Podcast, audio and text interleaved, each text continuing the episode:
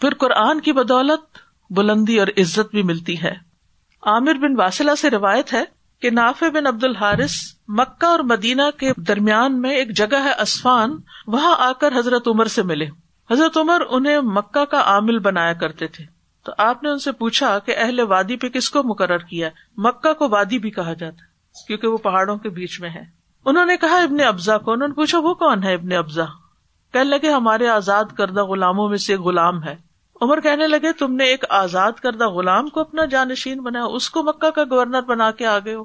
انہوں نے کہا، وہ اللہ کی کتاب کو پڑھنے والا ہے، فرائض کا عالم ہے۔ تو عمر کہنے لگے رضی اللہ عنہ ہاں واقعی، تمہارے نبی صلی اللہ علیہ وسلم نے فرمایا، بے شک اللہ اسی کتاب کے ذریعے بہت سے لوگوں کو اونچا کرتا ہے اور بہت سو کو اسی کے ذریعے نیچے کرتا ہے۔ یعنی جب وہ اس کو، اس کا صحیح حق نہیں دیتے۔ پھر آپ دیکھیں کہ صحیح بخاری کی روایت میں آتا ہے، رش کے قابل تو دو ہی لوگ ہیں، ایک وہ جسے اللہ نے قرآن کا علم دیا اور وہ رات کی گھڑیوں میں اس کے ذریعے قیام کرتا ہے۔ یعنی رات کو تحجد پڑتا ہے اس کے ذریعے، اور دوسرا وہ جسے اللہ نے مال دیا اور وہ دن رات اس سے صدقہ کرتا ہے۔ پھر یہ علم امبیا کی وراثت بھی ہے، اور ابن عمر کہتے ہیں کہ علم کی مجلس عبادت سے بہتر ہے۔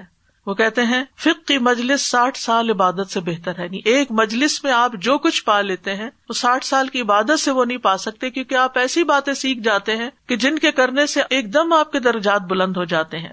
امام شافی کہتے ہیں، علم حاصل کرنا نفل نماز سے افضل ہے۔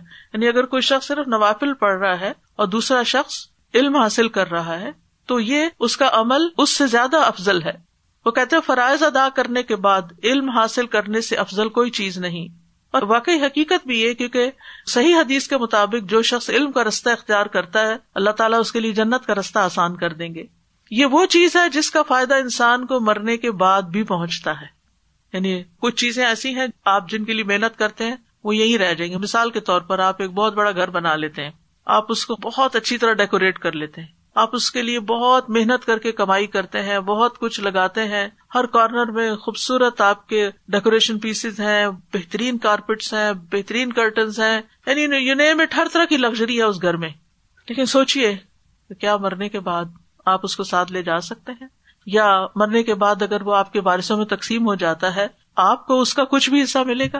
نتنگ لیکن اگر آپ علم سیکھتے ہیں اور دوسروں کو سکھاتے ہیں اس راستے میں اپنا مال لگاتے ہیں، اس چیز کو فیسلٹیٹ کرتے ہیں، اپنی اولاد کو سکھاتے ہیں، وہ آپ کے لیے دعا کرنے کے قابل ہو جاتی ہے، وہ جنازہ پڑھنے کے قابل ہو جاتی ہے، وہ آپ کے اس تحفے پر جو آپ علم کی شکل میں ان کو دیں گے، ان کی اچھی تربیت کریں گے، کیونکہ ایک ماں صاحب علم ہوتی ہے تو وہ اپنے بچے کی صحیح تربیت کر سکتی تو وہ بھی آپ کے لیے صدقہ جاری ہوگا، جو مال آپ نے لگایا اس رستے میں، یا اس کام کے لیے جو مال آپ وقف کر گئے۔ پچھلے دنوں کچھ علمی کام کروانا تھا ٹرانسلیشن کا کام تھا، تو میں نے کسی سے کہا کہ یہ فلاں شخص جو ہیں، ان کو آپ یہ کام دیں اور جو وہ پیمنٹ مانگیں گے، وہ ان شاء اللہ ان کو دے دی جائے گی۔ تو انہوں نے جواب دیا کہ آپ فکر نہیں کریں، کیونکہ ان کو پہلے سے پیمنٹ جا رہی ہے۔ تو میں نے کہا، کس سے؟ پتا چلا کہ ایک خاتون تھی، جو کینسر پیشنٹ تھی۔ تو انہوں نے اپنی زندگی میں ہی ان عالم کی تنخواہ لگا دی اور پھر وہ فوت ہو گئی تو اپنی بیٹی کو کہا کہ ان کی تنخواہ بند نہیں ہونی چاہیے۔ یعنی میں چلی بھی جاؤں تو تم ان کو پے کرتی رہنا۔ اب وہ نیک سعادت جو بیٹی ہے، وہ ان کی تنخواہ جو ہے وہ دے رہی ہے۔ اور آپ سوچے کہ وہ جو کام کرتے ہیں، اس کا اثر معلوم نہیں کہاں کہاں تک جاتا تو میری آنکھیں کھل گئی کہ ایسے بھی خاموش لوگ ہوتے ہیں کہ جن کا کسی کو پتا ہی نہیں ہوتا اور وہ خزانے سمیٹ رہے ہیں۔ کیونکہ حدیث میں آتا نا منجا غازی فقط غزہ جس نے غازی کو تیار کیا، گویا اس نے خود کیا۔ تو کہنے کا مطلب یہ ہے کہ یہ وہ راستہ ہے جس میں اگر آپ کا مال بھی لگتا ہے نہیں کیونکہ بعض اوقات ہم یہ سوچتے ہیں، ویسے تو میں چاہتی ہوں کورس جوائن کر لوں، لیکن رجسٹر اس لیے نہیں کرتی کہ فیس بہت ہے۔ یہ پیسے اگر آپ یہاں سے بچا بھی لیں گے، ایک مثال ہے۔ نہیں، آپ رجسٹر اس لیے کرتے کہ پیسے لگتے ہیں تو کیا وہ کہیں نہیں لگیں گے؟ کہیں لگیں گے نا؟ اگر آپ نے یہاں نہیں بھی دیے یا کسی بھی جگہ، یہ نہیں کہ میں الہدائی کی بات کریں، کہیں بھی آپ کہیں حفظ کرنے کے لیے جاتے ہیں، وہاں آپ کو فیس دینی پڑتی ہے کچھ، کیونکہ جو لوگ ادارے چلاتے ہیں، انہیں ظاہر ہے جگہ کا انتظام کرنے کے لیے کچھ نہ کچھ اس پہ خرچ کرنا، کسی مسجد میں آپ جاتے ہیں، مسجد خود بخود تو کھڑی نہیں ہوئی، مسجد کی لائٹیں خود تو نہیں جل رہی اس کا انتظام ہے اس کے پیچھے، تو اس لیے آپ کسی بھی مسجد میں جائیں، ضرور کچھ نہ کچھ ڈالا، کسی بھی مسجد میں جائیں، میں نہیں کہتی کہ آپ صرف یہاں اینی ویئر تاکہ یہ مسجدیں روشن رہیں، یہ مسجدیں آباد رہیں۔ یہ تعلیمی ادارے آباد رہیں۔ ایسی کتنی جگہ یعنی آپ خود سوچیے کہ کینیڈا میں کتنے ایسے ادارے ہیں کہ جہاں پر لوگوں کے بیٹھ کر قرآن مجید سیکھنے، سکھانے کا ایک موقع میسر ہے۔ تو اگر ہم اللہ کے راستے میں نہیں بھی خرچ کرتے نا، تو وہ ہمارا پیسہ کہیں نہ کہیں لگنا ہے۔ یا ہم اپنے اوپر لگائیں گے، یا ہم چھوڑ جائیں گے تو وہ کوئی اور استعمال کرے گا؟ یا ہم کسی ایسی چیز پر لگا دیں گے جس کا فائدہ صرف دنیا کی حد تک ہوگا، آخرت میں اس کا کچھ نہیں ملنے والا؟ لیکن یہ وہ علم ہے جس کے راستے میں اگر آپ اپنا مال بھی خرچ کرتے ہیں تو وہ آپ کے لیے صدقہ جاریہ بن جاتا ہے۔ رسول اللہ صلی اللہ علیہ وسلم نے فرمایا، جب انسان مر جاتا ہے تو اس سے اس کے تمام اعمال منقطع ہو جاتے ہیں، سوائے تین چیزوں کے۔ ان میں سے ایک صدقہ جاریہ یا ایسا نفا مند علم یا نیک اولاد جو اس کے لیے دعا کرے۔ نفا مند یعنی آپ سیکھ رہے اور آگے فائدہ بھی پہنچا رہے۔ یعنی آپ نے خود سیکھا، اپنے بچوں کو فائدہ پہنچایا، اپنے نیبرس کو پہنچایا، آپ جہاں گئے۔ حتیٰ کہ اگر آپ نے ایک بات سیکھی اور اس پر عمل کیا اور آپ نے کسی کو بتایا نہیں، صرف آپ عمل کر رہے ہیں۔ نیک عمل کی خوشبو ایسی ہوتی ہے جو دوسروں کو ضرور پہنچتی ہے۔ آپ بالکل ذکر نہ کریں کہ آپ تحجد پڑتی ہیں یا آپ کیا کر رہی ہیں، کیا نہیں کر رہی۔ لیکن آپ کے اخلاق میں جو بہتری آتی ہے وہ دوسروں کے دل تک چلی جاتی ہے کسی نہ کسی طرح۔ اور وہ خاموشی سے آپ سے انسپائر ہو رہا ہوتا ہے، بجائے اس کے کہ آپ کو بتائے کہ وہ آپ سے انسپائر ہو رہا ہے۔ آپ کو پتا بھی نہیں چلتا۔ اور جب ہم اللہ سے دور ہوتے ہیں، قرآن سے دور ہوتے ہیں، دین سے دور ہوتے ہیں، شیطان حاوی ہو جاتا ہے، تو پھر شیطانی اثرات بھی ہمارے دوسروں تک پہنچتے ہیں۔ کبھی بد اخلاقی کی شکل میں، کبھی بد زبانی کی شکل میں، کبھی برے رویے کی شکل میں، کسی نہ کسی طرح وہ دوسروں تک ٹرانسفر ہوتے ہیں۔ تو اس لیے یہ جو نفا مند علم ہے، جس کا سب سے پہلا نفع خود ہمیں ملتا ہے۔ پھر ہمارے قریب والوں کو ملتا ہے اور پھر کبھی زیادہ کوشش ہو تو دور والوں تک بھی چلا جاتا ہے۔ رسول اللہ صلی اللہ علیہ وسلم نے فرمایا، مومن کو اپنی وفات کے بعد اپنے کل کو ضرور یاد رکھا کرے۔ صرف آج کے لیے کام نہیں کیا کرے، ساری طاقت یہاں کے لیے نہیں لگا دے۔ اس دنیا کے بنانے کے لیے جس نے ایک دن ختم ہو جانا ہے۔ فرمایا کہ مومن کو اپنی وفات کے بعد جو اس کے عمل اور اس کی اچھائیاں پہنچتی ہیں، ان میں سے یہ بھی ہے جس علم کی اس نے تعلیم دی اور اسے پھیلایا یعنی دوسروں کو بھی بتایا۔ یعنی آپ خود کورس کر رہے ہیں، آپ اپنی کسی فرینڈ کو بھی بتا سکتے کسی اور کو بھی۔ کوئی اچھی بات سنتے ہیں، پڑھتے ہیں، آپ اپنی فیس بک پہ شیئر کرتے ہیں، کسی اور کے ساتھ شیئر کرتے ہیں۔ وہ نیک اولاد جو پیچھے چھوڑی، قرآن مجید کا نسخہ جو کسی کو وراثت میں ملا یعنی آپ دوسروں کو قرآن مجید اسپانسر کر دیتے ہیں۔ مسجد جو اس نے تعمیر کی اور بازو کا ہم تعمیر کی حد تک کر دیتے ہیں کچھ چلانے میں کوئی مدد نہیں کرتے، تو وہ بھی اسی میں ہی آ جاتا ہے۔ مسافر خانہ جو اس نے قائم کیا یعنی مسافروں کی رہائش کا انتظام کیا۔ پہلے زمانے میں ہوٹل وغیرہ نہیں ہوتے تھے۔ لوگ کہیں جاتے تھے تو ان کو رہنے کی بہت بڑی مشکل پیش آتی تھی۔ تو کچھ لوگ فی سبھی اللہ مسافر خانے بنواتے تھے۔ نہر جو اس نے جاری کی یعنی پانی کا انتظام کیا یعنی آج کینیڈا میں تو الحمد للہ دنیا میں سب سے زیادہ پانی ہے، لیکن یہ ہے کہ بعض اوقات کسی کو پلانے کے لیے کوئی انتظام آپ کرتے ہیں۔ یا صدقہ جو اس نے اپنی زندگی میں صحت کی حالت میں نکالا، صحت میں۔ ایک تو ہے کہ بیماری میں ہم کہتے ہیں کہ اب جو ہے ہمارے پاس ختم کرو اس کو بارش لے جائیں گے، صدقہ کر دو۔ نہیں، صحت کی حالت میں کہ ابھی آپ زندہ ہیں، آپ کو خود بھی ضرورت ہے اور آپ کو فکر بھی ہوتی ہے کہ بڑھاپے میں اور کیا ہوگا، مجھے پیسے چاہیے ہوں گے۔ پھر بھی آپ نکالتے ہیں اللہ کے رستے میں۔ ان سب کا ثواب اس کو، اس کی موت کے بعد ملتا رہے گا۔ یعنی آپ جا کے آرام کر رہے ہیں اپنی قبر میں اور آپ کا ثواب آخرت کے لیے اکٹھا ہوتا چلا جا رہا ہے۔ اور قیامت کے دن بھی بلند درجات۔ یرف اللہ الدین امن امن کم ولدین اوت العلم درجات۔ اللہ ان لوگوں کو درجوں میں بلند کرے گا جو تم میں سے ایمان لائے اور جنہیں علم دیا گیا۔ پھر اسی طرح ایک اور حدیث میں آتا ہے، قیامت کے دن قرآن اور قرآن والے ایسے لوگوں کو لایا جائے گا جو اس پر عمل کرتے تھے اور سورت البقرا اور عال عمران اس کے آگے آگے ہوگی کیا شان ہوگی نا؟ یعنی قرآن پڑھنے والے، سمجھنے والے اور اس پر عمل کرنے والے آ رہے ہیں اور صورتیں ان کے آگے آگے ہیں۔ رسول اللہ صلی اللہ علیہ وسلم نے ان صورتوں کے لیے تین مثالیں دی جن کو سننے کے بعد راوی کہتے ہیں نواز نواز ان کا نام ہے۔ میں انہیں آج تک نہیں بھولا۔ آپ نے فرمایا جیسے وہ دو بادل ہیں۔ یعنی بادلوں کی طرح اس کے آگے آگے ہوں۔ یا وہ دو کالے صاحبان ہیں، جن کے درمیان روشنی ہے لائٹ ہے یعنی ٹینٹ ہے اور ان کے بیچ میں لائٹ ہے۔ یا جیسے وہ ایک سیدھ میں اڑنے والے پرندوں کی دو ٹولیاں ہیں۔ یا تو گیز اڑتے ہوئے آپ کو ایسے سیدھ میں اڑنے والے لائن میں نظر آ رہے ہوتے ہیں۔ وہ اپنے صاحب یعنی قرآن پڑھنے والے کی طرف سے مدافعت کریں گے یعنی اس کو ہر طرح کی تکلیف سے بچائیں گے۔ جب وہ چل رہا ہوگا تو جیسے باڈی گارڈ ہوتے ہیں۔ لیکن بات یہ ہے کہ اتنی ساری فضیلتیں جاننے کے باوجود بھی ہم بعض اوقات چھوٹی چھوٹی مشکلات سے گھبرا کر پیچھے ہٹ جاتے ہیں، کیونکہ ہمارا دشمن ہمارے ساتھ ہے اور وہ ہے شیتان وہ ہمیں اس سے روکتا ہے۔ تم اگر اس کام میں لگ گئی تو پھر تمہاری فلاں مصروفیت کا کیا ہوگا اور تمہاری نیند پوری نہیں ہوگی اور تمہاری جاب چلی جائے گی اور تمہارے بچے رول جائیں گے اور تمہارا معلوم نہیں کون کون سی۔ دنیا کے کسی کام کے لیے نکلنا ہو تو اتنے وسو سے نہیں آتے جتنا دین کے کام کے لیے نکلتے ہوئے آتے ہیں۔ علامہ ابن الجوزی کہتے ہیں، جان لو کہ ابلیس کا لوگوں پر سب سے پہلا دھوکا یہ ہے کہ وہ ان کو علم سے روک دیتا ہے، کہ علم نہیں حاصل کرنا۔ اور بعض اوقات کچھ لوگ واقعی روکتے ہیں آلودانی جانا، پھر وہیں کہیں ہو جاؤ گے۔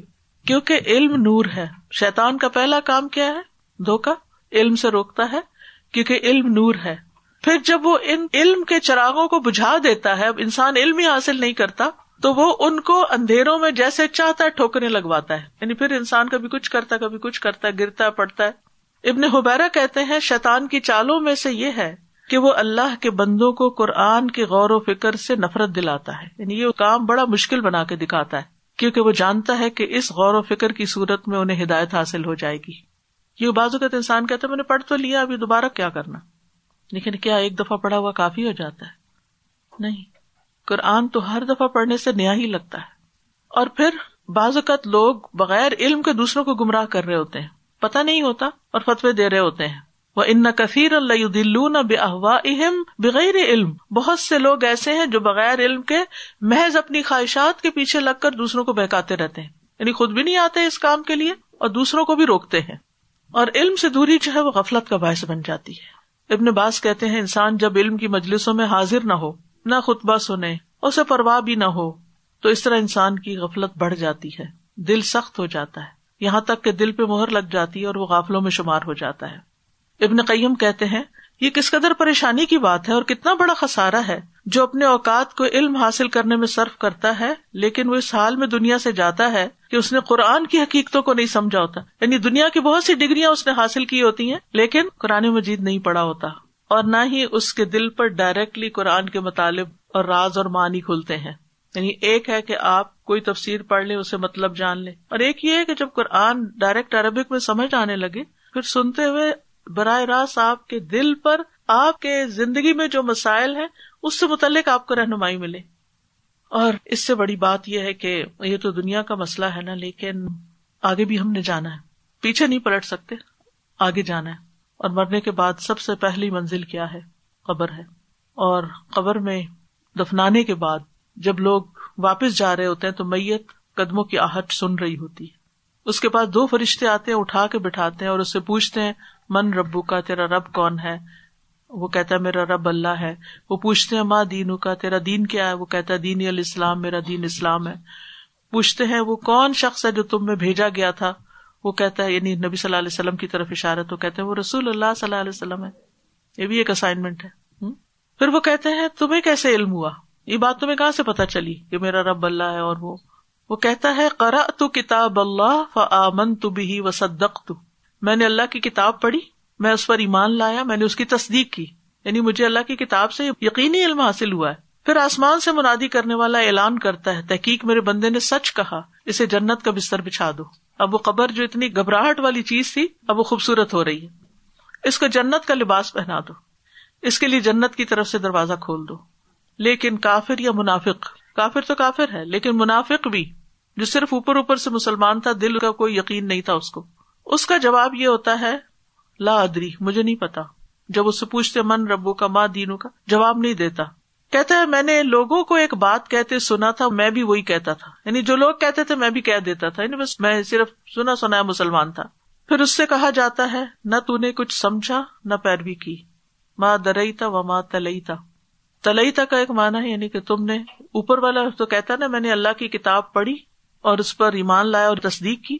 یہ کہتا ہے، تو فرشتے اس کو کہتے ہیں کہ نہ تم نے جانا، ماں درئی تھا نہ تم نے سمجھا وہ ماں تلئی تھا اور ایک روایت میں تھا تلو تھا نہ تم نے پڑھا، نہ غور کیا قرآن پر۔ تو تمہیں کہاں سے پتا چلتا؟ تم صرف دیکھا دیکھی کے مسلمان تھے۔ اس کے بعد اسے لوہے کے ایک ہتھوڑے سے زور سے مارا جاتا ہے، اتنے بھیانک طریقے سے وہ چیختا ہے کہ انسان اور جن کے سوا ارد گرد کی تمام مخلوق سنتی ہے۔ اس لیے خود بھی اور اپنے بچوں کے لیے بھی حریث ہوں فکر مند ہوں کہ کچھ اور میں نہ پڑھاؤں یا سکھاؤں، لیکن میں نے ان کو قرآن سکھانا ہے۔ آپ جو جو سیکھے ان کے ساتھ بیٹھ جائیں۔ آپ ان سے کیا میری ٹرانسلیشن سنیں۔ کیا میں صحیح پڑھتی ہوں؟ کیا میرا ترجمہ ٹھیک ہے؟ ٹھیک ہے، ان کو اردو نہیں آتی۔ آپ اردو میں پڑھ رہے ہیں۔ آپ انگلش ٹرانسلیشن کھول دیں۔ آپ انہیں کہیں، یہ مجھے پڑھ کے سناؤ۔ کچھ بھی ہو، یہ روشنی اپنی سب سے زیادہ پیار انسان کو اپنی اولاد سے ہوتا ہے۔ ان سے کہ مجھے صرف پانچ منٹ دے دو۔ بے شک زیادہ نہیں، پانچ منٹ دے دو۔ بیٹھ جاؤ میرے ساتھ۔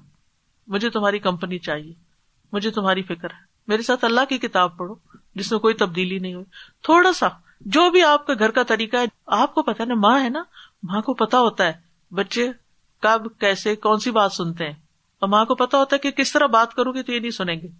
جیسے آپ نے دنیا کا کوئی کام کرانا ہوتا ہے نا، تو آپ کس طرح اپنے بچوں کو سمجھاتے ہیں اور کیسے وہ پھر سنتے ہیں۔ کس طرح مانتے ہیں آپ سب غور کریں۔ یا آپ اگر کہتے ہیں تو کوئی بات ہی نہیں سنتے، تو اس میں کیا وجہ ہے؟ ہم کیسے سناتے ہیں کہ کوئی بات نہیں سنتے؟ کوئی طریقہ تو ہوگا۔ سب سے پہلے ہم نے اپنے گھر والوں کی فکر کرنی۔ کو انفسا کم و اہلی کم نارا۔ ٹھیک ہے؟ اور اگر انہوں نے کہیں سے پڑھ بھی لیا تو بھی ہم نے خود بھی ان کو لے کے بیٹھنا ہے۔ آپ دیکھیں، ہم خاص طور پر یہاں پر کینیڈا میں ایک یونیورسٹی کی ڈگری کے لیے ایک سال کی، ایک سیمسٹر کی کتنی فیس ہوتی ہے؟ پتا نا آپ کو؟ اور اس کے لیے کبھی قرض لیتے ہیں، کبھی اوور ٹائم جابس کرتے ہیں، کبھی کوئی طریقہ اختیار کرتے ہیں، کبھی کوئی تاکہ ہمیں ڈگری ہاتھ آ جائے۔ کیوں ڈگری ہوگی تو جاب اچھی ہوگی جاب اچھی ہوگی تو گھر اچھا ہوگا، گھر اچھا ہوتا گاڑی اچھی ہوگی تو ذرا کمفرٹیبل لائف لیکن وہ کمفرٹیبل کہاں ہوتی ہے کہ جس میں اچھے سے اچھے گھر میں میاں میں بیوی آپس میں لڑ لڑ کے مر رہے ہوتے ہیں اور آپس میں کوئی محبت نہیں ہوتی۔ پھر کیا کمایا؟ اور وہ قرض ہے کہ اترنے کا نام نہیں لے رہا۔ اور اس قرض کے ساتھ اگر دنیا سے چلے گئے تو چاہے شہید ہو کے بھی گئے، جب تک وہ ادا نہیں ہوتا یعنی شہید کے سارے گنا معاف ہو جاتے ہیں، قرض کا گنا معاف نہیں ہوتا۔ آج ہماری ہر چیز ہی قرض پر ہے۔ تو آپ سوچیے کہ محنت کس چیز میں کرنی ہے؟ کس چیز میں محنت کر؟ اگر واقعی ہمیں قرآن سے محبت ہے، یہ ہو نہیں سکتا کہ پھر ہم اپنے بچوں کے لیے دعائیں نہ مانگے اور ہم کوشش نہ کریں۔ آپ بچوں سے مروب نہ ہوا کریں۔ کہ یہ بہت پڑھ لکھ گئے ہیں تو یہ زیادہ جانتے ہیں۔ ایک یہ بہت بڑی غلط فہمی ہماری ہو جاتی ہے۔ یہ تو یونیورسٹی ڈگری رکھتے ہیں تو یہ تو ہم سے زیادہ جانتے ہیں تو یہ قرآن کہاں سنیں گے؟ یہ اللہ کا کلام ہے۔ یہ اللہ کی کتاب ہے۔ یہ اس ساری پوری یونیورسٹی کی ڈگری پہ باری ہے۔ تو جب آپ کے اندر کانفیڈینس آئے گا، یقین آئے گا، تو آپ اس یقین کے ساتھ آگے بھی کنوے کر سکیں گے۔ اگر ہر روز نہیں، ہفتے میں ایک دن بیٹھ جائیں کہ یہ ہمارا فیملی ٹائم ہے۔ آپ نہیں شرمائیں۔ کہ میں نے کتاب اٹھا لی یا قرآن اٹھا لیا یا قرآن کی کوئی بات کی تو یہ بھاگ جائیں گے یا پھر مجھ سے ملیں گے نہیں یا کچھ۔ نہیں، اگر آپ واقعی جنرلی محبت کرنے والی اپنے بچوں سے ہی بھاگیں گے۔ تو اس لیے بہت ضروری ہے کہ چھوٹے ہوتے سے ہی ان کے ساتھ آپ شروع ہو جائیں۔ قرآن مجید سیکھنے کے کچھ آداب بھی ہیں۔ ان سے پہلی چیز یہ ہے کہ اللہ کی رضا کے لیے یہ علم حاصل کرنا ہے کہ ہمارے یہاں آنے کا سب سے بڑا مقصد کیا ہے کہ میرا رب مجھ سے راضی ہو جائے۔ یہ بتائیے کہ اگر رب راضی ہو گیا تو پھر کسی چیز کی کمی رہے گی؟ پھر کچھ خسارا ہے کسی چیز کوئی خسارا نہیں۔ سبھی کچھ پا لیا۔ لہٰذا آپ نے اپنی نیت کو اپنے رب کے لیے درست کرنا ہے۔ امام احمد کہتے ہیں، جس کی نیت صحیح ہو، تو علم کے برابر کوئی چیز نہیں۔ ان سے کہا کہ نیت کیسے صحیح ہو؟ انہوں نے کہا، وہ یہ نیت کرے کہ وہ اپنے آپ سے اور دوسروں سے جہالت کو دور کرے گا۔ ٹھیک ہے؟ یعنی اللہ کی رضا کے لیے سیکھے اور مقصد کیا ہونا چاہیے؟ خود کو فائدہ پہنچانا ہے، اپنی جہالت دور کرنی ہے۔ اور جہالت دو طرح کی ہوتی ہے۔ ایک ہوتی ہے علم کا نہ ہونا، ہے ہی نہیں۔ اور دوسرا یہ ہے، بھولا ہوا ہے۔ تو اس لیے جو ریپیٹرز ہیں، جو لوگ پہلے سے تعلیم القرآن کر چکے ہیں، دوبارہ اگر پڑھنا چاہتے ہیں تو استقامت کے ساتھ پڑھے کہ یہ ہماری اس غفلت اور جہالت کو، جو ہماری بھولنے کی عادت کی وجہ سے ہم بھولے ہوئے قرآن کو، اس کو دوبارہ تازہ کرنے میں مدد دے گا۔ پھر یہ ہے کہ ہمیں اس کا ہرس ہونا چاہیے۔ شوق سے کرے اس چیز کو۔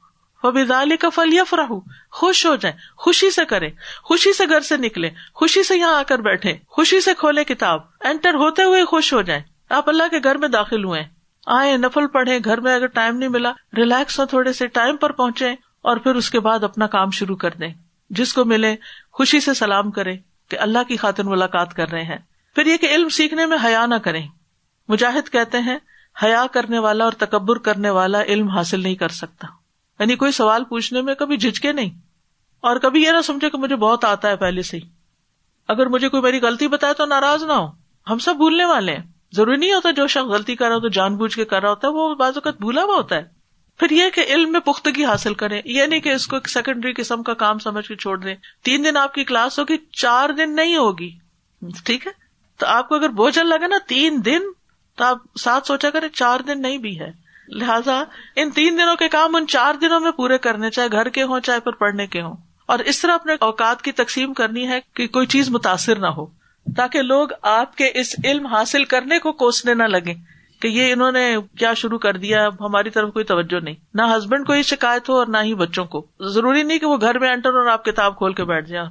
نہیں، ان کے آنے سے پہلے پہلے۔ اپنی چیزوں میں کمی کریں، اپنی کچھ نیند میں کمی کر لیں، اپنے کچھ اور غیر ضروری کاموں میں کمی کر لیں۔ میل ملاقات میں تھوڑی سی کمی، لیکن اپنے اس کام کو شوق سے اور پختگی سے کرنا ہے۔ کیونکہ لا کے فل علم من ہوں لیکن ان میں سے جو لوگ علم میں پختہ ہے پختگی لانی ہے، کچا پکا نہیں۔ پھر قرآن میں مہارت حاصل کرنا۔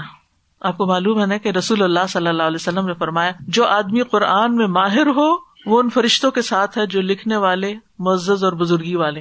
الماہر بالقرآن معصف تل کرام یعنی آپ کو قرآن پڑھ چکے، آپ کو معلوم ہے، بہت سی چیزیں ریپیٹ ہو رہی ہیں، لیکن آپ ان میں ماہر بنے۔ وہ چیزیں جو آپ کو صرف معلوم، آپ ان کو یاد کر لیں۔ آپ احادیث کو یاد کر لیں، آیات کو یاد کر لیں۔ پھر علم کی مجلس میں آگے بڑھنا، لیٹ نہ آئے ٹائم پر آئے صرف بیک بینچز نہ بنے کہ پیچھے جا کے بیٹھ جائیں۔ خاص طور پر جو رجسٹرڈ اسٹوڈینٹس ہیں، وہ ٹائم پر آ کر آگے بیٹھ کر اپنے فرض کو صحیح طرح ادا کریں۔ رسول اللہ صلی اللہ علیہ وسلم ایک دن مسجد میں تشریف فرماتے، لوگ آپ کے پاس بیٹھے ہوئے تھے، تین لوگ آئے۔ دو رسول اللہ صلی اللہ علیہ وسلم کے سامنے آگے، ایک چلا گیا۔ ابو واقع کہتے ہیں، وہ دونوں کچھ دیر رسول اللہ صلی اللہ علیہ وسلم کے پاس کھڑے رہے۔ پھر ان میں سے ایک نے ہلکے میں کوئی جگہ دیکھی وہاں بیٹھ گیا۔ دوسرا سب سے پیچھے، جہاں مجلس ختم ہوتی تھی، تیسرا واپس چلا گیا۔ جب رسول اللہ صلی اللہ علیہ وسلم نے فراغت پائی یعنی جو بات کر رہے تھے وہ ختم کی۔ تو صحابہ سے مخاطب ہو کر فرمایا، کیا میں تمہیں ان تین آدمیوں کی حالت نہ بتاؤں کہ ان میں سے ایک نے اللہ کی طرف رجوع کیا اور اللہ نے اس کو جگہ دی؟ دوسرا شرمایا تو اللہ نے بھی اس سے حیا کی۔ تیسرے نے منہ پھیرا تو اللہ نے بھی اس سے اراض کر لیا۔ جو چلا گیا وہ چلا گیا۔ اللہ تعالیٰ نے بھی اس سے بے اراض کیا۔ لیکن جو آگے آیا، اللہ تعالیٰ نے اس کو جگہ دی یعنی کہ اس کا مقام بڑھا دیا۔ پھر آپ دیکھیں کہ علم کا راستہ مشکل راستہ ہے۔ اسی لیے تو اجر زیادہ ہے۔ اگر ایک لفظ کو آپ کو دس دفعہ پڑھ کے بھی یاد نہیں ہوا تو گیارہویں دفعہ پڑھ لیں۔ نقصان کیا ہے؟ کوئی نقصان نہیں۔ بچے جب حفظ کرتے نا، آپ کے بھی بچوں میں سے کسی نے حفظ کیا ہوگا۔ تو بعض اوقات وہ کہتے ہیں، یہ تو میں نے اتنی دفعہ پڑھا، یہ یاد نہیں ہو رہا، یا کچھ اس طرح کی تنگی کے ساتھ۔ میں اپنے بچوں سے کہتے خوش ہو جاؤ۔ زیادہ دفعہ پڑھنے کا موقع مل گیا ہے۔ ہر ہر حرف پہ اتنا اجر ہے۔ دس دس نیکیاں ہیں۔ کیا نقصان ہے؟ اگر آج کا سبق مشکل ہے اور نہیں یاد ہوا جلدی، تو پریشانی کی کیا بات ہے؟ اور پڑھ لیتے ہیں۔ اور پڑھ لیتے اور کر لیتے دوبارہ کر لیتے خیر ہے۔ تو اس لیے اس راستے میں صبر، کیونکہ جو رستے پہ مشکلات کے باوجود چلتا رہے گا، وہ ایک دن منزل تک پہنچ جائے گا۔ جستجو بھی ہونی چاہیے، بوریت کا شکار نہ ہو۔ ٹھیک ہے، اگر آپ تھک گئے، نیند آنے لگی، رکھ دیں، اٹھ کے کچھ اور کام کر لیں۔ آپ سب کو معلوم ہونا چاہیے کہ اپنی نیند کو، سستی غفلت کو کیسے بگانا ٹھیک ہے نا؟ یعنی آپ یہاں چونکہ بہت کمفرٹیبل ماحول میں رہتے ہیں، نہ ضرورت سے زیادہ گرمی لگتی ہے، نہ ضرورت سے زیادہ سردی لگتی ہے، تو کمفرٹ اتنا ہے کہ پھر اگلا مرحلہ سونے کا ہی ہوتا ہے، آرام کا ہوتا ہے، اونگنے کا ہوتا ہے۔ اور خصوصاً جب کتاب سامنے آئے، پھر تو اگلی پچھلی نیند کی کسر پوری ہونی ہوتی اگر ہو سکے تو آپ دیکھ لیجیے کہ اگر اسپرے باٹل ہے، آپ کے پاس گلاب کا رکھ ڈال کے رکھ لیں، تھوڑا تھوڑا آنکھوں میں اسپرے کر لیں، ہو سکتا ہے اس سے آنکھ کھل جائے۔ نہیں تو اگر آپ اپنے منہ میں کوئی چیز رکھ لیں، کوئی ملٹھی یا کوئی ایسی چیز جس سے گلا بھی صاف ہوگا تجویز اچھی نکلے گی۔ یعنی کوئی بھی ایسی چیز جس سے آپ کی نیند بھاگ جائے، تاکہ آپ کا بھگ ضائع نہ ہو۔ کیونکہ اس طرح نہ سونے میں، نہ جاگنے میں، یا اگر آپ سمجھتے ہیں کہ بہت ہی نہیں تو تھوڑی دیر نیپ لے لیں۔ سو کے فریش ہو کے پڑھنا شروع کر دیں۔ یہی اپنے ابھی کثیر کہتے ہیں، جسم کی راحت سے علم حاصل نہیں ہوتا یعنی مشقت اٹھانی پڑتی ہے۔ کسی نے ایک عالم سے سوال کیا میں قرآن سیکھنا چاہتا ہوں، لیکن میں زندگی کی مصروفیت، مسلسل کاموں کی وجہ سے سستی اور غفلت کا شکار ہو جاتا ہوں، سیکھ نہیں پاتا۔ آپ مجھے کیا نصیحت کریں گے؟ تو شیخ نے جواب دیا، جان لو کہ کوئی بھی قرآن آسانی سے نہیں سیکھتا۔ اس کو لازمن آزمایا جاتا ہے، اس کا امتحان ہوتا ہے اور لازمن سامنے والا کتاب اللہ سیکھنے والے کو سختی سے بھیجتا ہے۔ یہ جو بھی آپ کے سامنے ہوتے ہیں۔ جیسے جبریل علیہ السلام نے رسول اللہ صلی اللہ علیہ وسلم کو تین دفعہ زور سے بھیجا۔ انہوں نے کہا اقرا کہ میں نہیں پڑھ سکتا۔ انہوں نے بھیجا پھر کہا اقرا میں نہیں پڑھ سکتا۔ تیسری دفعہ پھر بھیجا پھر آپ پڑھنا شروع ہو گئے۔ تو ہر شخص پریشر میں آتا ہے، بھینچا جاتا ہے۔ اور پھر اس کے بعد آپ دیکھیے کہ یہ نہیں کہا کہ اچھا اب تم پڑھنے لگ گئے تو اب جا کے آرام کرنا۔ ساتھ ہی کیا آیتیں نازل ہوتی ہیں؟ یا یو حل مزمل، قم اللہ کلیلہ یا یو حل مدثر، قم فانذر۔ ایک صورت ذاتی عبادت اور دوسری تبلیغ۔ اٹھو اور کچھ کرو۔ اصل میں اگر ہم یہ پتا چل جائے نا کہ یہ زندگی آخرت کمانے کے لیے، تو پھر وہ آرام کی باتیں چھوڑ دیں۔ پھر ہم محنت کی طرف توجہ کریں۔ تو مشکلات آتی ہیں، بھینچا جاتا ہے، انسان پریشر میں آتا ہے، پھر چھوڑنے کا سوچتا ہے، پھر انسان دوبارہ اٹھتا ہے، پھر چھوٹتا یعنی یہ اپ اینڈ ڈاؤن آئیں گے۔ آپ نے دیکھا جن بچوں نے حفظ کیا ہوتا ہے پھر کرتے کرتے کوئی جگہ آتی ہے، اٹک جاتے ہیں، کہتے چھوڑنے لگے پھر آپ ان کو دلاسا دیتے تسلی دیتے ہیں، پوش کرتے ہیں، کچھ کرتے ہیں، پھر دھکا لگاتے پھر وہ آگے چلتے ہیں۔ پھر تھوڑے عرصے کے بعد دوبارہ ان پہ کوئی نہ کوئی فیز آ جاتا ہے۔ جنہوں نے اپنے بچوں کو حفظ کرایا ہوگا یا پڑھایا ہوگا۔ اچھا صرف یہ قرآن کا نہیں، دنیا کی تعلیم میں بھی بعض اوقات یہی ہوتا ہے۔ وہ کہتے ہیں، ہم یہ چھوڑنے لگے ہیں، ہم سبجیکٹ چینج کر رہے ہیں، ہم فلاں کر رہے ہیں۔ تو جو مائیں چپ کر جاتی ہیں، پھر بچے پیچھے ہی رہ جاتے ہیں اور جو مائیں پیچھے کرتی ہیں، وہ پھر منزل پہ پہنچا دیتی ہیں۔ پھر انہوں نے کہا جو اہل القرآن میں سے ہونا چاہتا ہے وہ کتاب کو مضبوطی سے پکڑ لے۔ آپ نے کیا سمجھا کہ آپ کو تاج پہنایا جائے اور آپ اہل اللہ اور اللہ کے خاص بندوں کی دوستی کا حصہ پائیں؟ حالانکہ ابھی اللہ نے آپ کے اخلاص، کوشش، آپ کی پابندی، آپ کے غور سے سننے، آپ کے دہرانے اور سننے کو جانا ہی نہیں۔ جان لے اللہ کے تاج بڑے مہنگے ہیں۔ وہ انہیں کو تاج پہناتا ہے جو سخت صبر کرنے والے ہوتے ہیں۔ اور نرم دل ہی کو اس سے حصہ ملتا ہے۔ اور صبر کرنے والوں اور بہت خوش نصیبوں کو ہی یہ ملتا ہے۔ پھر ایک اور چیز جس کا آپ نے ارادہ کرنا ہے، وہ علم کو عمل کے ذریعے محفوظ کرنا ہے۔ صرف زبانی یاد کر کے نہیں، بلکہ عمل کے ذریعے محفوظ کرنا ہے۔ خطیب بغدادی لکھتے ہیں، اے طالب علم، میں تجھے نصیحت کرتا ہوں کہ علم کو اخلاص نیت کے ساتھ حاصل کرنا، اس کے مطابق عمل کرنے کے لیے نفس پر محنت کرنا۔ بے شک علم درخت ہے اور عمل اس کا پھل ہے۔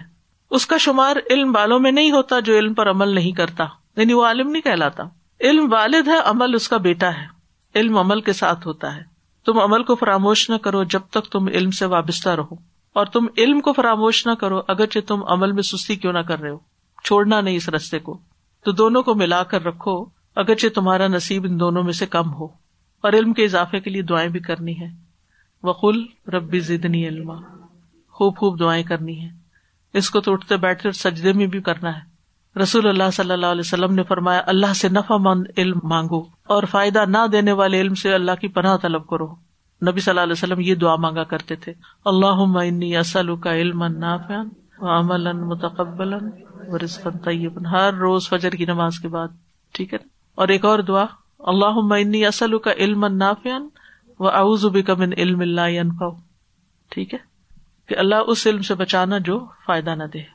تو اب آپ مجھے بتائیے کہ آپ نے کیا سیکھا؟ ہاتھ کھڑا کریں گے تو میں آپ سے پوچھ لوں گی۔ مائک کی ضرورت نہیں، بس چھوٹا چھوٹا جواب دیتے جائیں کہ قرآن مجید پڑھنے کے فائدے کیا ہے کیا ملے گا پڑھ کے؟ یعنی یہ جو پڑھیں گے آپ تو آپ کو حاصل کیا ہوگا؟ اللہ سبحان تعالیٰ کا قرب ملے گا، جزاک اللہ خیر۔ اور ہدایت کی راہ ملے گی، ٹھیک ہے۔ شفا ملے گی ان شاء اللہ اللہ تعالیٰ اپنے رستے پہ چلنے کی توفیق دے گا۔ جنت کا راستہ آسان ہوگا۔ زندگی میں سکون ملے گا، بے چینی دور ہوگی، حکمت و بصیرت ملے گی، گمراہی سے بچ جائیں گے، غفلت سے بچ جائیں گے، وقت میں برکت ہوگی، بالکل۔ رفت اور بلندی ملے گی، بالکل۔ فرشتوں کی مدد اور دعائیں اور محبت اور مغفرت۔ جی اپنی اصلاح ہوگی، خود کو فائدہ ہوگا، ہمارے گھر والوں کو فائدہ ہوگا، ہمارے بچوں کو فائدہ ہوگا۔ غم، پریشانیاں بےقراری ٹینشن وغیرہ دور ہوگی۔ صدقہ جاریہ مرنے کے بعد فائدہ پہنچتا رہے گا۔ عمل میں تبدیلی آئے گی ان شاء اللہ بصیرت حاصل ہوگی۔ عزت و اکرام۔ فرائض اور احکام معلوم ہوں گے۔ تمام مخلوق کی دعائیں ملیں گی۔ جی۔ مچھلیاں بھی دعائیں کریں گی۔ جی ہاں۔ سب سے بڑھ کے تو اللہ سبحانہ تعالیٰ کا قرب۔ دنیا بھی سمجھ جائے گی اور آخرت بھی۔ ان شاء اللہ اور اگر نہیں پڑھتے نہیں کرتے تو نقصان کیا کیا ہے؟ قرآن سے دوری کا کیا نقصان ہے؟ خسارے خسارا ہے۔ غفلت آ جائے گی۔ قرض قبر کا حساب مشکل ہوگا۔ دل سخت ہو جاتا ہے۔ اندھیرے میں ہی رہے ہم۔ جی ہاں بالکل۔ جی ہاں اگر شرمائیں گے اور دور ہوں گے تو پھر اللہ سب تعالیٰ سے دوری ہو جائے گی۔ قرآن مجید کی ایک آیت ہے وہ من آرد ان ذکری فن لہو معیشت ان کا جو میرے ذکر سے منہ موڑے گا، اس کے لیے میں دنیا کی زندگی بھی تنگ کر دوں گا۔ جی۔ غافلوں میں شامل ہو جائیں گے۔ قرآن سیکھنے کے آداب کیا ہے نمبر ون اللہ کی رضا کے لیے۔ اور نیت درست کر کے مقصد سامنے رکھتے ہوئے۔ شوق اور حرص حیا نہ ہو۔ علم پختگی حاصل کرنی ہے۔ استقامت مہارت ایکسپرٹیز ہاں لیٹ نہیں آنا۔ بور نہیں ہونا مشقت پر صبر کرنا ہے۔ علم میں اضافے کی دعائیں کرنا ہے۔ عمل میں استقامت دعائیں کرنی ہے ان شاء اللہ اور کوئی بات آپ کہنا چاہیں کوئی سجیشن دینا چاہیں؟ ہاں چھوڑنے کا نہیں سوچنا۔ اگر کوئی سوچے تو اس کو بھی تسلی دینی ہے ہو جائے گا۔ جی علم کو عمل کے ذریعے محفوظ کرنا ہے۔ ٹھیک ہے۔ دوسروں کے ساتھ شیئر کرنا ہے کیونکہ اس سے علم میں پختگی آتی ہے۔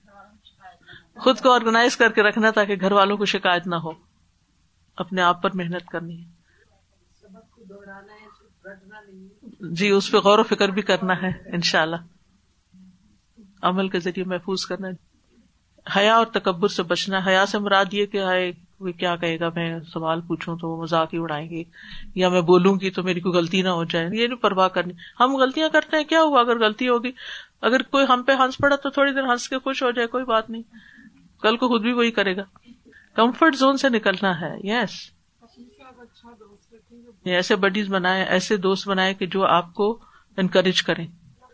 جی ہاں اٹینٹو ہو کر بیٹھنا ہے اور اگر نیند کا غلبہ ہو یا کچھ تو اس کا علاج سوچ کے رکھنا اور گھر میں بھی نیند کو بگانا ہے۔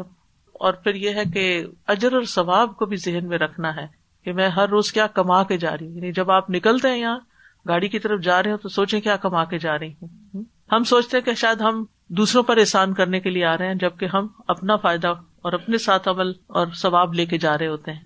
یعنی گھر جائیں گے تو ہو سکتا ہے تھکے ہوئے بھی ہوں، کچھ دماغ بھی تھکا ہوا ہوگا اور شروع شروع میں ذرا زیادہ بھی ہوتا ہے، کیونکہ اتنا بیٹھنے کی عادت نہیں ہوتی، سارا دن تھوڑا بیٹھنا اٹھنا چلا رہتا ہے تو پھر اس میں فرسٹریشن میں گھر والوں پہ غصہ نہیں نکالنا یا یعنی اپنا رویہ اور اخلاق ڈے ون سے بہتر کرنا ہے تاکہ پتا چلے یعنی کم دکھانے کے لیے، تاکہ آپ کا عمل ظاہر ہو کہ دوسرے لوگ پھر آپ کا عمل دیکھ کر اس کی طرف آئے اور آپ کو اور بھی اجازت دیں۔ چلیے ٹھیک ہے الحمد للہ جزاکم اللہ خیرن، بارک اللہ فیکم۔ جب انسان سفر شروع کرے تو سب سے پہلے یہ کہ یہ سوچ لے کہ جو میں کرنے جا رہا ہوں یہ ٹھیک ہے یا نہیں۔ پہلے تو بات آپ نے یہ سوچنی کہ جو آپ کر رہے ہیں یہ صحیح ہے یا نہیں، تاکہ پورے شر صدر کے ساتھ آپ اس کام کو اختیار کریں۔ ٹھیک ہے نا؟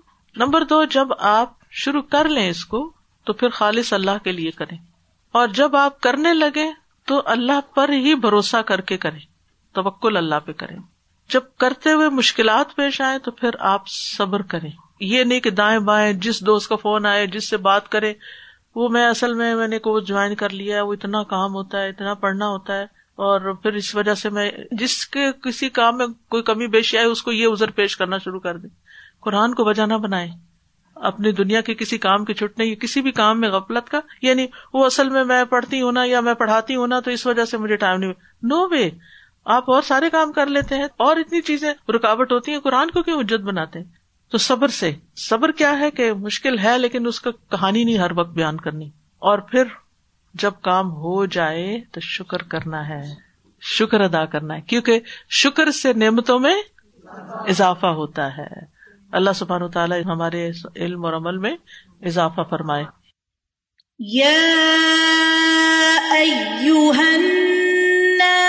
قد جاءتكم موعظة من ربكم وشفاء وشفاء لما في الصدور وهدى